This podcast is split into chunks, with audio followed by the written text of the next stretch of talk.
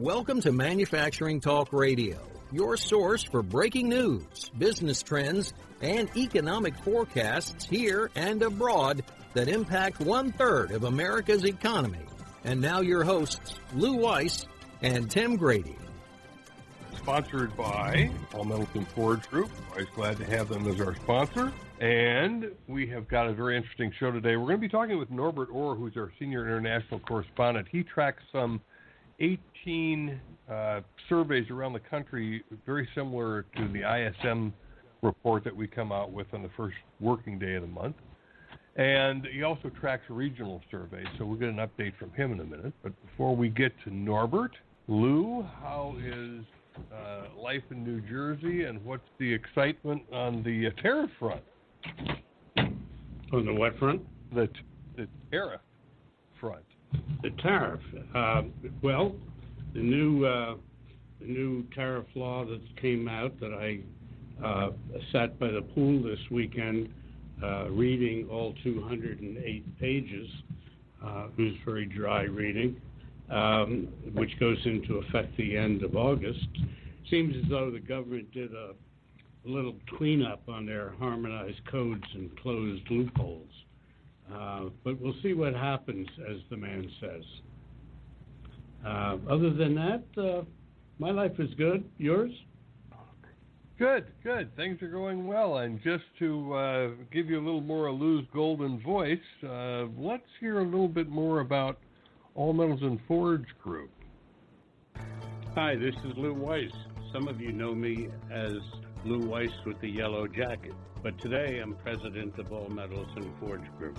We are proud and pleased to be the sponsors for Manufacturing Talk Radio and for WHAM, Women and Manufacturing, since 2013. AMFG is an open die forge facility and a producer of seamless rolled rings since 1972. Most of the metal families are available in our inventory for production to help keep down delivery times due to mill deliveries of raw stock. We also specialize in machined, large, and complex forged parts. So give us a look at steelforge.com, our website, or give us a call at 973 276 5000. Send us your inquiries, your drawings, and specifications. Our quoting turnaround time is usually less than 24 hours to help you get your job from your client. Give us a try. We're almost doing this 50 years of partnering with our clients. We'd like to partner with you as well. Thanks for listening. And we're back, Lou. Uh, a wonderful commercial from All Metals and Forge Group, our sponsor. I'm really impressed with that. I think I did a, just a great job. So when you call in, call and ask for me, Lou. That's right. so Norbert Ore is our guest. He is our senior international correspondent for Global Surveys. He also works with Strategas Research Partners and puts together a very in-depth report by the way, if you want to participate in their SLIM survey, which is uh, for manufacturers, and you're a manufacturer, that uh, survey is uh, open every month for those manufacturers who participate. And they get a copy of both the global survey report and the SLIM report for free, which are normally pretty pricey documents. So, you know, you answer two uh, very simple questions, and you get two great reports of it. Norbert, welcome to Manufacturing Talk Radio. Okay, thanks, Tim. Great to be with you. So, the global report is out. How are things looking? Well, uh, this month is so unique that I had to coin a new word. Uh-oh. To describe it, and it's a, a combination of two words, uh, of tariff is one of the words, and terrific is the other word. And that combines into tariffic. And so I'm going to see if I can't copyright that as a, a way of describing the overall economy. On one hand, we have the tariffs that uh, nobody really seems to be able to estimate the true impact of. And then uh, the other side, we have a, a, U.S. economy that is just terrific right now, and uh, nobody wants to see that uh, uh, jettisoned uh, anytime soon. While we have uh, such a strong growth such a strong growth pattern in the U.S. economy. So I'm pleased to announce that we'll be thinking in terms of what's ter- tariffic uh, going forward. Uh, if we look at I, the no, I was going to say it's a tariffic word, I, and we're going to probably wind up using it, giving you credit for it with a trademark on it. There you go. uh, but it really is terrific in the United States. The rest of the world is doing fine, but uh, not what we're doing. But it, then again, they didn't have the tax package that we have. They didn't have uh, all of the deregulation that we've um, we've experienced and so on. Uh, and they don't have the optimism about the future that I think um, Americans do. Uh, and uh, the amount of capital that's, that is being invested and will be invested. Uh, and you know, ultimately, I see the tariffs as being something that uh, uh, they will work through.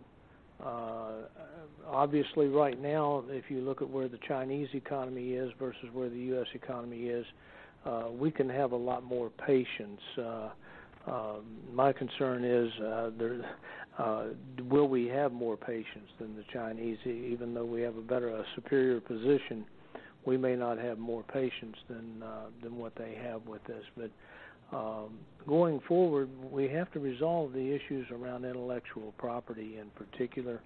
Uh, we have to resolve the issues around uh, what, uh, how, how much of an American company a Chinese firm can own, and vice versa. Uh, those, those are key issues going forward into um, uh, the next decade, in particular, when China has plans to to try to economically rule the world. Uh, I don't think they can do it, uh, but uh, uh, that's certainly what the the vision is at this point in time. So if we look at uh, what's terrific, uh, the uh, non-manufacturing sector is great. And the manufacturing. Let me touch on manufacturing first. We have a, a manufacturing sector that uh, for the first half of the year, the index, and remember the, when we talk about indexes, anything above 50 is uh, positive. The higher above 50 it is, uh, the more separation, the more positive it is. For the first half of this year, we had 59.2 average, uh, which is an extraordinary feat in itself. Uh, to put it in comparison, for the last eight consecutive quarters, the PMI has averaged 56. If we go back and look at the six quarters in front of that, the PMI averaged only 51. And remember that it not only averaged 51, but we were told uh, by certain parties that uh, we the, the good times were over. The great and glory days of American manufacturing was gone. Uh, we we uh, no longer uh, could count on the manufacturing sector and the services sector to uh, uh, create the kind of jobs that people were interested in. Uh, so uh, we've turned that all around and shown that we can really do that. So uh, I think that that's a, a critical uh, a critical accomplishment as far as the U.S. is concerned. Well, well, cer- certainly, yeah, we certainly see it here at All Metals and Forge Group. Uh, the, the the economy, our economy, is uh, tracking right along with the uh, materials industry, metals in particular. Um, because of the tariffs, of course, uh, U.S. steel prices have gone up considerably. Uh, and come this August, the tariffs are going up again uh, on steel, and I suspect that the steel industry will do what it does. Uh, it'll raise its prices, and uh, I, I think in the long run, though, uh, Norbert, and I, I don't know if you would agree with this or not, this constant increasing of prices, somewhere along the line, people are going to s- stop or slow down on purchasing, which uh, will wind up in the same place where most tariff wars wind up. Uh, do you have uh, any thoughts on that?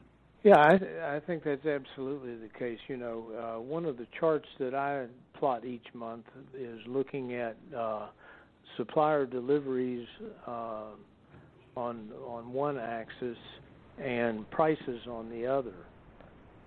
And it shows mm-hmm. that as long as delivery times are extending, there's pricing power, but we always get to the point where uh, uh, lead times quit extending because people trade off, uh, where they're using one product and uh, you know the the classic instance that I like to think about is is uh, in uh, high-rise construction. The difference between a concrete building and a steel building for high-rise construction. Uh, at mm-hmm. a point, uh, if uh, steel gets to a certain level, at a point, uh, architects, contractors, etc., will begin to build all concrete buildings as opposed to steel buildings and so the demand falls off significantly because you get the trade-off, and uh, they eventually. It's basic fundamental supply and demand working the way it's supposed to work, and uh, I think we see that in other products that. Uh, you know, in housing construction, we see uh, HardiePlank used instead of uh, brick. Uh, we see the changes made in, in how uh, how the designs are made in order to eliminate certain materials. So uh, it, it, it's a problem that solves itself over the long term. Over the short term, it's you know it's another issue. I think there's a lot of confusion. I was reading, uh, uh, for instance, in Taiwan, they, they were saying that uh, you know they're a big exporter of hot rolled steel, but they felt like uh, they could focus on markets other than the U.S. if uh, if they were forced out of the U.S. market um, for because of restrictions or whatever. So they weren't look, weren't planning to be injured at all by the um, uh, by the circumstances of uh, the tariffs. Uh, Norbert, you mentioned just briefly and I want to share it with our listeners. I know Lou has read the book. The the uh, secret strategy, China's secret strategy to replace America as the global superpower, is a book by Michael Pillsbury. He's the director of the Center on Chinese Strategy for the Hudson Institute. The name of the book is The Hundred Year Marathon. And Lou, I know you've read that book. I, I did read that book, and I, again, I tend to read that kind of horrifying stuff when I'm supposed to be relaxing. I was on the Cape Cape Cod, Massachusetts, on the beach reading this book, which took me three days, and that was three days that I didn't sleep. Uh, this was uh, written by a gentleman who's been involved in uh, government and strategy and CIA and so on and so forth, uh, and it's an amazing story and if you do happen to read it, you will see what it is they are doing. It's all there in the book. So I highly recommend it. If you want to Norbert, how is China? Yeah, yeah right. Want to lose some sleep. China, uh, Norbert, how is China doing in terms of the strength of their economy? We obviously don't know how well their hundred-year marathon is working, but it's probably working.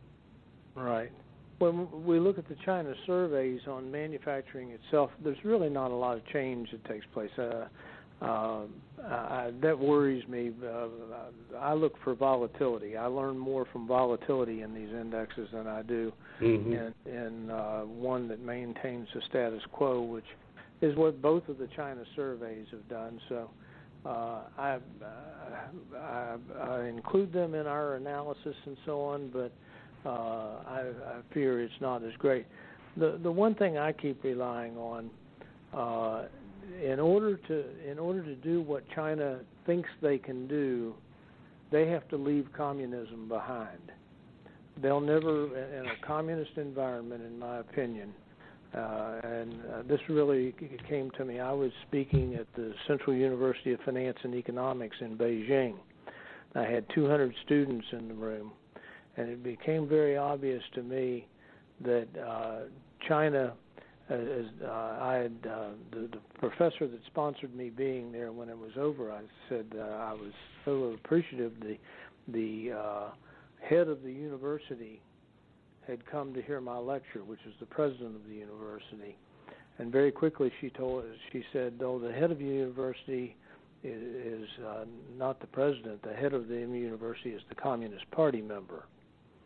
And as long as you put that um, you put that umbrella over top of all these things, uh, they can talk about what they think they can do in terms of growth, but they can't do it. Uh, it, it takes a, a free economic, open uh, economy uh, to do that, and an economy where people can trust the other party. And the Chinese are showing consistently that uh, they're very difficult to trust uh, when they say something and uh, how they execute it. Uh, you know, the, the the basis of a Chinese contract is that if things change tomorrow, then we both should change with it, and we both should recognize the change. And so, uh, think, contracts are, are not as firm as we consider them to be in the U.S. or in Europe. And it, to your point, uh, Norbert, uh, I, I, agree with almost everything you said there. Uh, but there is uh, an interesting um, aspect, which uh, I, I, was there in China multiple times, and I went to a manufacturing company. They had about five, six hundred employees, and we all went out in an entourage out for lunch, and uh, there's 10, 12 of us around the table. And I made a comment in, in the course of a conversation with the chairman of the company uh, about them being capitalists. Now, we just had gone through a whole conversation of his expansion, and his growth, and all the things he's doing. And I'm saying to myself, this guy is a an entrepreneur. He is a capitalist, and uh, you know, there's somebody upstairs watching him, but he's pretty much got full run. His private driver, private car, and when I referred to him as a capitalist, he was insulted. They don't they don't understand themselves what capitalism is and what it is that they're doing. They think that what they are doing is communism, and it's really capitalistic. So it was kind of an interesting uh, point that uh, I discovered that they they don't know that they're capitalists. They think they're well, communists. and and the the operative word is profit. Correct. That uh, and where does if, that come from?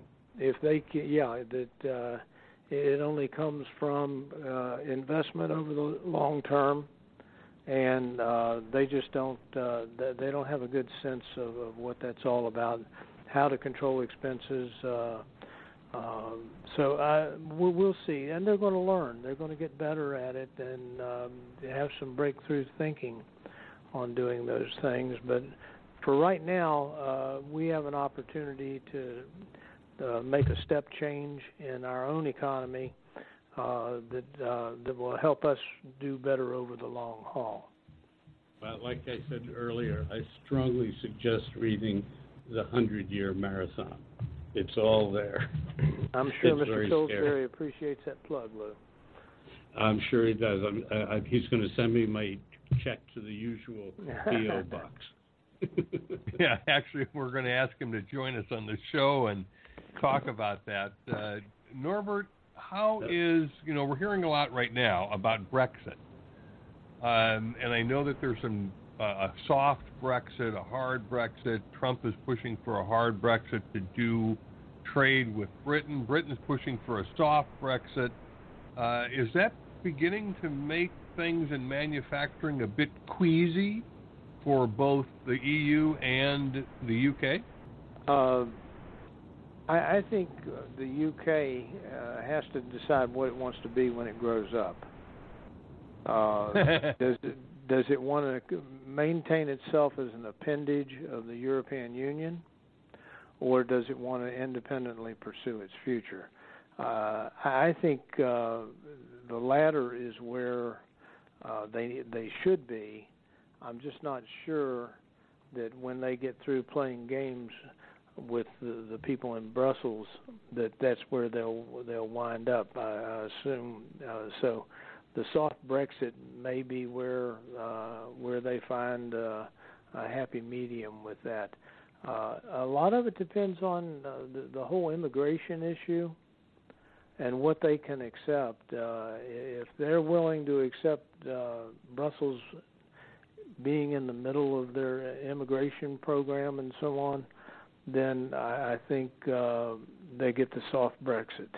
If they're not willing to accept that, then I, I think they get the hard Brexit. Uh, uh, so I, I really think it revolves around the the whole immigration issue. Okay, and I think Trump is pushing for the hard Brexit. Is that right? I mean, at least that's what yeah, I've been hearing. It, you know, the way he sees the world, uh, they should be uh, concerned with their own destiny and in control of their own destiny. And uh, you know, uh, we've often talked about the fact that the, the best thing that happened was that the UK uh, maintained its currency and so it's much easier for them to talk about separation than it is the other uh, countries where they don't have the independence of their own currency, and, and therefore they're reliant upon a different exit strategy than what the UK's path has been. Okay.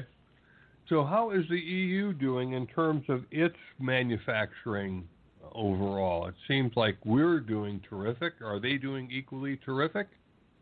Well, we're trending upward in general, uh, and they're trending lower. Uh, and this month, the UK came in at 54.4, and that's the same as last month.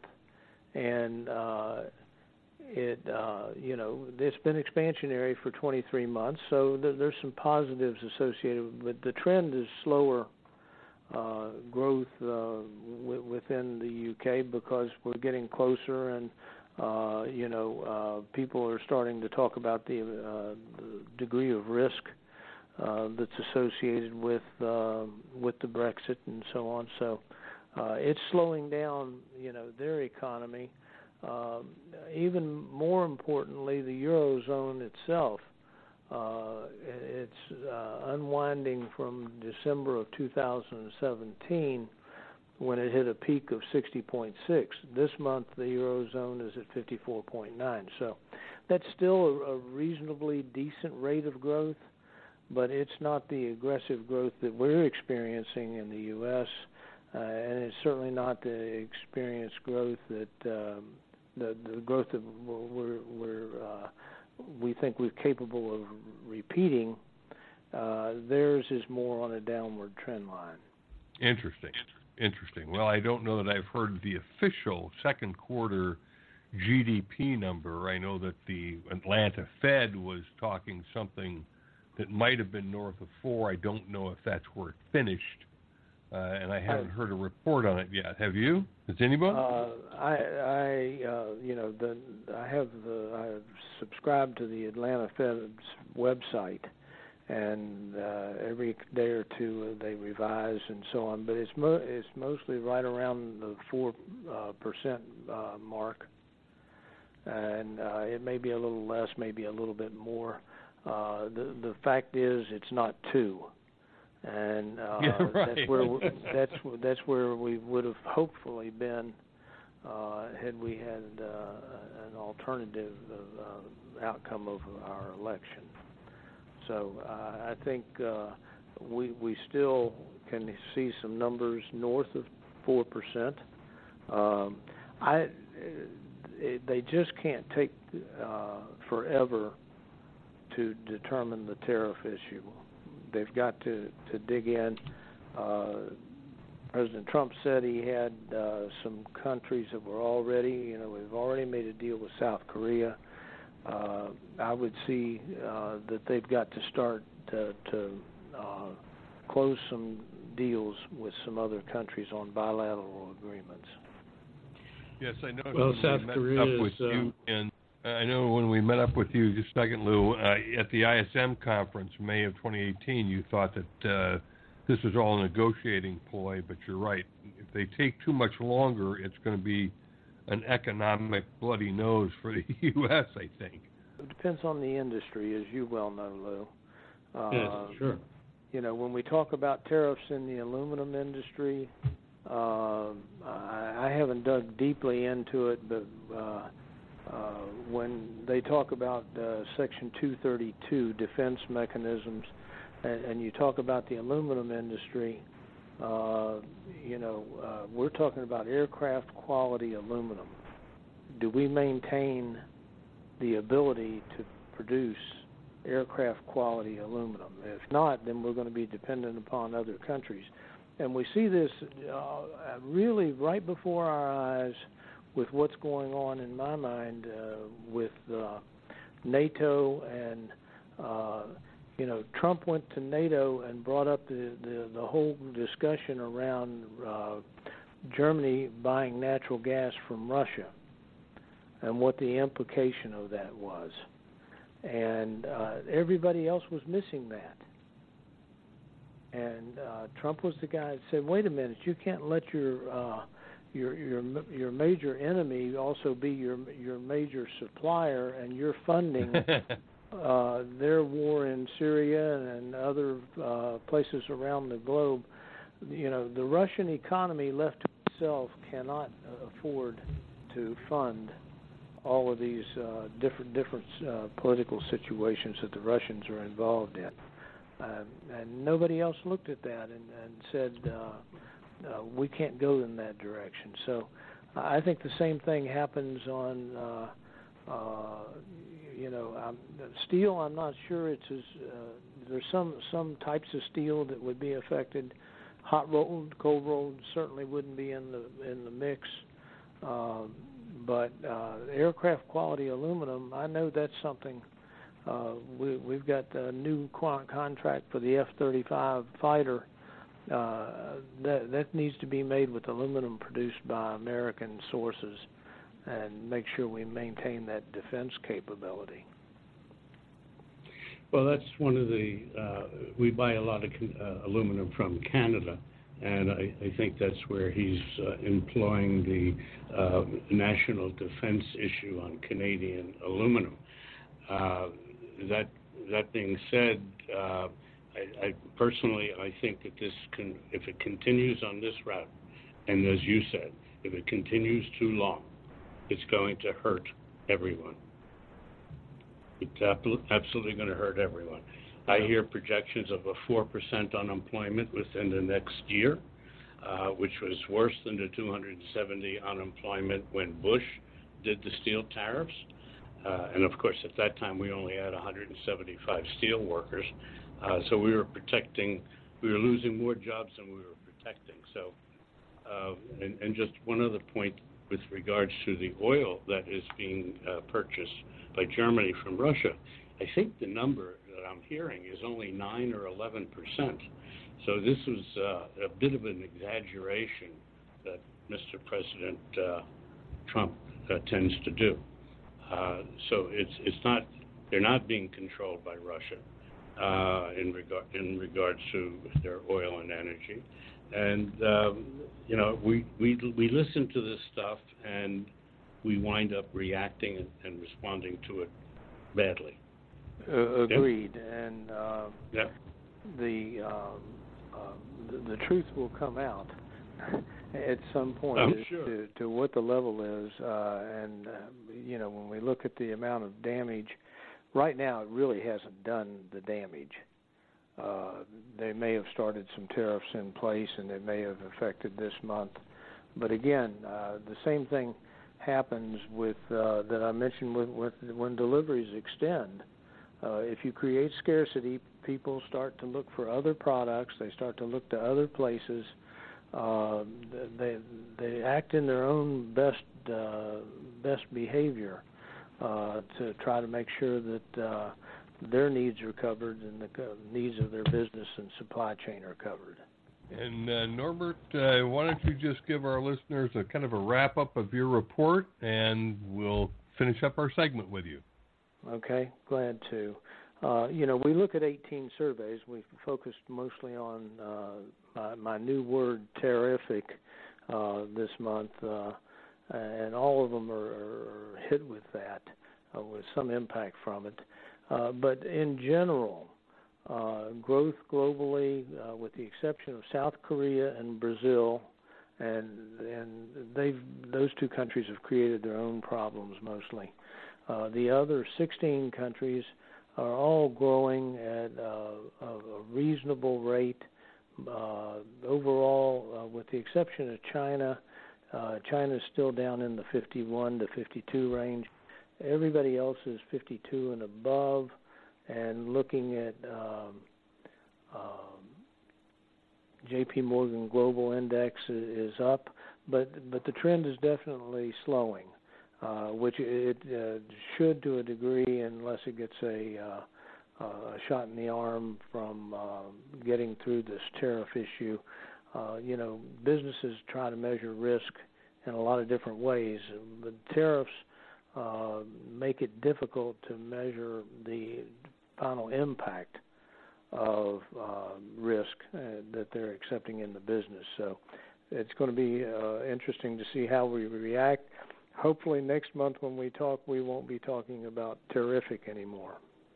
We appreciate that. I find it interesting that there seems to be a slowing trend, and we'll keep an eye on that as we talk to you uh, a month from now. And Norbert, again, thanks for joining us on Manufacturing Talk Radio. Okay, thanks, Tim. Bye. Bye for now. And we've been speaking with Norbert Ore, who is our senior international correspondent, who covers 18 international surveys that check uh, the purchasing managers' index measures that the ISM uh, methodology uses to generate their own number here for the U.S. and also several regional surveys that Strategas Research Partners, who Norbert Ore is with, uh, also checks. We appreciate you listening. And before we close out the show, I just want to give you an update on a uh, event that's happening out in San Diego with the AME. So, excellence. It's what separates good companies from average ones. This year's theme for the AME International Conference in San Diego is Create Waves of Excellence. Gain insights from keynote speakers including innovation expert Jeremy Gutsche, former NFL quarterback Joe Theismann, lean author and researcher Mike Rother, and leadership pro Liz Wiseman. Witness operational excellence in person at plant tours from San Diego's diverse, innovative manufacturing community. Don't miss the opportunity to accelerate your journey toward excellence this fall in San Diego. Visit ame.org slash San Diego for more information and to register. We look forward to seeing you in San Diego and that is October 29 through November 2. If you want to check the website ame.org, you can get more information on that.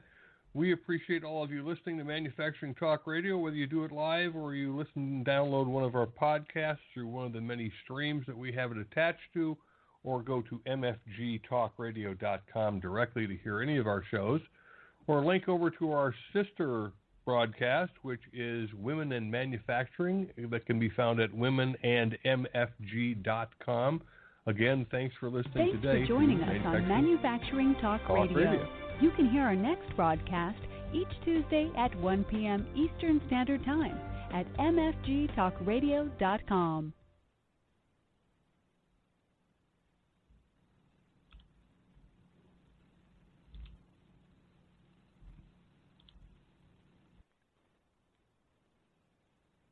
This podcast is a part of the C Suite Radio Network.